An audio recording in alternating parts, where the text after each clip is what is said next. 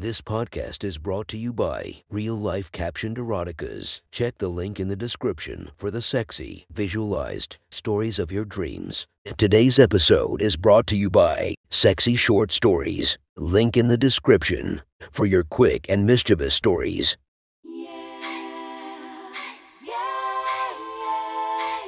Welcome to my friend's Erotic Stories podcast, Reddit's Best Erotica, where we listen to the best erotica from our friends online. Relax as you spice up your day to day lives with a little bit of naughtiness. Feast your eyes to the inspiration of this story, Angela White. Check her Instagram linked below. Please enjoy a very hot episode of Your Friend's Erotic Stories.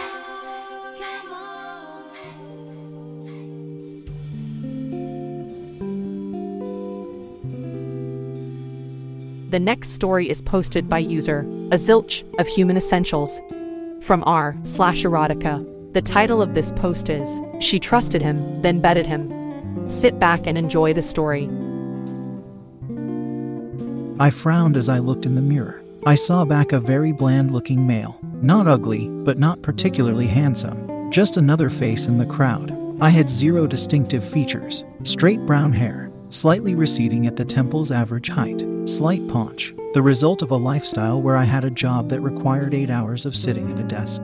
Even my dick size was average, 6.5 inches, not big enough to attract a size queen and not small enough to attract women who fetishized small penises. So, I said to my reflection, how do you plan to stand out enough to draw the attention of a woman? When you have issues, talk to a bartender, not a shrink. Bartenders have heard it all and they don't charge $200 an hour. Just make sure you stay sober. I went to my favorite watering hole, ordered tonic water. And since it was a slow time, Greg the bartender had time to listen to me whine about life. He kept them coming, and by my third tonic water, he had an idea. I have a friend, a woman, who's been complaining that she can't find a decent man. Maybe I could set you two up on a blind date. I didn't have a better idea, so I agreed. I gave Greg my phone number and told him to pass it to her, along with instructions to call in the evening.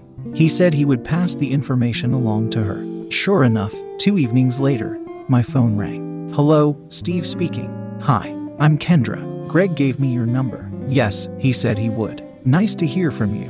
What do you suggest? I suggest we wait until Saturday morning, then meet at the Starbucks on the corner of Davis Street and Gill Avenue at 10 a.m. and see if we like each other in person. Sounds like a plan? How will I recognize you? I'm 43 and I look it. Plus, I'll be wearing a Toledo Mud Hens visor. We live in California, several thousand miles from Toledo. I figured that would definitely stand out. I'll be wearing a black top hat with a yellow band around the middle of it. Okay, Steve, see you Saturday morning. Saturday arrived. I showered, dressed, found my old Abraham Lincoln hat, tied a yellow ribbon around it, put it on, and drove to the Starbucks in question. My car clock read 9:56 a.m. when I parked. 2 minutes later, I entered the Starbucks. As I stood in line, the front door opened and a woman about my height, with straight brown hair and wearing a Toledo Mud Hens visor, walked in. She gave me a smile, which I returned, then stood directly in the back of me in the line. We adjusted our positions so we could look at each other as we spoke. Nice to meet you, Kendra. Nice to meet you, Steve. I offered to include her order with mine and pay for them both, but she declined. It was my turn, so I ordered a brownie and bottled water. Kendra placed her order, and we found an empty table to sit at. So, what do you do for a living? I inquired. Pa for an executive of a local firm. You, low level financial drone. The official title is assistant bookkeeper, and you must be lonely if you asked Greg to set you up with me. I'm not exactly the best catch out there. That's not precisely how it happened. Greg said he knew a woman who was seeking a man in her life. And I passed on my number. He told me zero details about you, not even your name. Kendra giggled. That sounds like a very Greg thing to do. So, Steve, what do you do when you're not working and not talking to bartenders? Read, watch TV, poke around online. I do the same. Do you have any favorite shows? No. All the good ones get canceled. Something like Galavant lasts two seasons and bullshit like Survivor is on about its 500th. Yep, that's exactly what I found. We had finished our food and beverages. Here, take my contact information. Kendra gave me her number. I already have yours. I'm a man. We don't pick up on hints, though obviously you want another date. What sort of date were you thinking of? Not the kind you were hoping for, at least not right away. You made a good first impression on me, but I'm not going to jump into bed with you instantly just because of that. How about we meet at 10 a.m. next Saturday in the park and have a picnic? I'll bring blankets and beverages, and you can provide the food. Meet me by the statue of the Headless Horseman. Sounds good, Kendra. That statue originally had a head, but a ferocious storm, a generation ago, had driven several trees and a loose lamp pole against it, cracking off the head of the rider. When the town council discovered that the statue with the head off attracted 20 times the number of tourists as it had with the head on, they left it off permanently. Okay, Steve, see you then. We talked on Tuesday and Thursday evening, casual chat, and also working out the menu for the picnic. I packed two salami and cheddar sandwiches on white bread, both with mustard, a bag of sliced apple, a 5 ounce bag of salt and vinegar flavored chips, and two oatmeal cookies into a picnic basket. Kendra was bringing water and ginger ale. We met by the Headless Horseman, and Kendra smiled. Good to see you again, Steve. Nice to see you again, Kendra. We found a shaded, grassy spot to settle, kicked off our shoes, and stretched out on the blanket. The conversation was light, and we gradually worked our way through the food, taking our sweet time doing it. We noticed people sitting on benches and watching us. And we moved our bodies a little closer. When we finished the food and beverages, we tossed our trash in the nearest receptacle, repacked the basket, and lay down on the blanket. That was very pleasant, Kendra said. You've earned a kiss. She placed her lips against mine, very gently, and we shared a long, tender moment. And that, I told her, was even more pleasant. Steve, you flatterer. It's not flattery if it's true. I understand there will be a free concert in this very park next Saturday evening.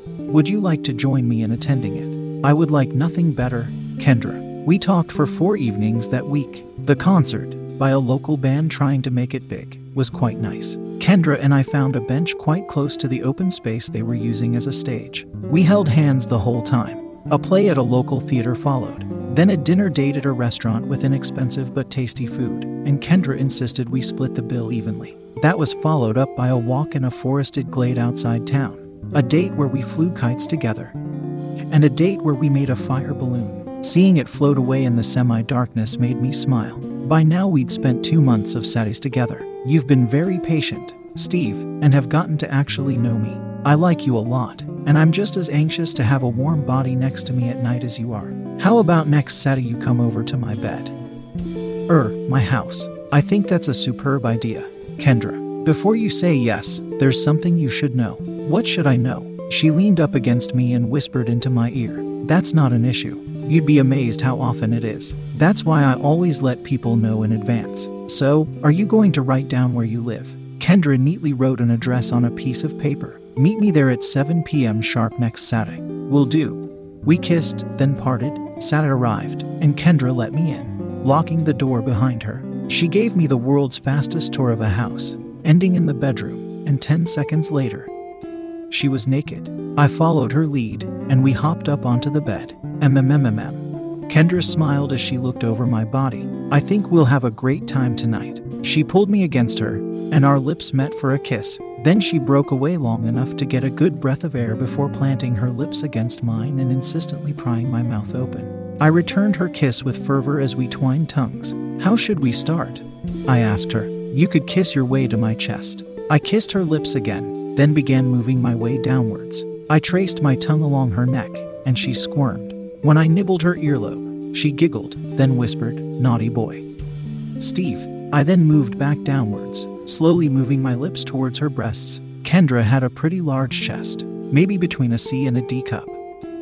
Being male, I'm no expert, but when I trailed my tongue between her orbs, she was able to wrap them around my face and momentarily smother me. Then she released me and gave me a genuine smile. You're making me feel good. Steve, that's the idea. I kissed my way from the base of her breast towards her nipple, proceeding in a slow helix. She let out some soft, encouraging moans. Then I took the nipple in my mouth and began suckling. Kendra sighed with satisfaction and gently secured my head in place. MMMMM. Just like that. I switched to her other nipple, and she purred. I pressed her breasts together, trying to get her nipples right next to each other. Once I did that, I opened wide and took them both in my mouth at once. My tongue teased the tips, and she shuddered. Okay, time to get you warmed up. Kendra rolled me onto my back and kissed her way to my chest, teasing my nipples with her tongue. For long enough to get my cock fully hard. Then she slipped her mouth right down over the head of my pole. Not wasting time. Huh, I'm as horny as you are. Steve, Kendra circled her tongue around the bulb, making me shiver.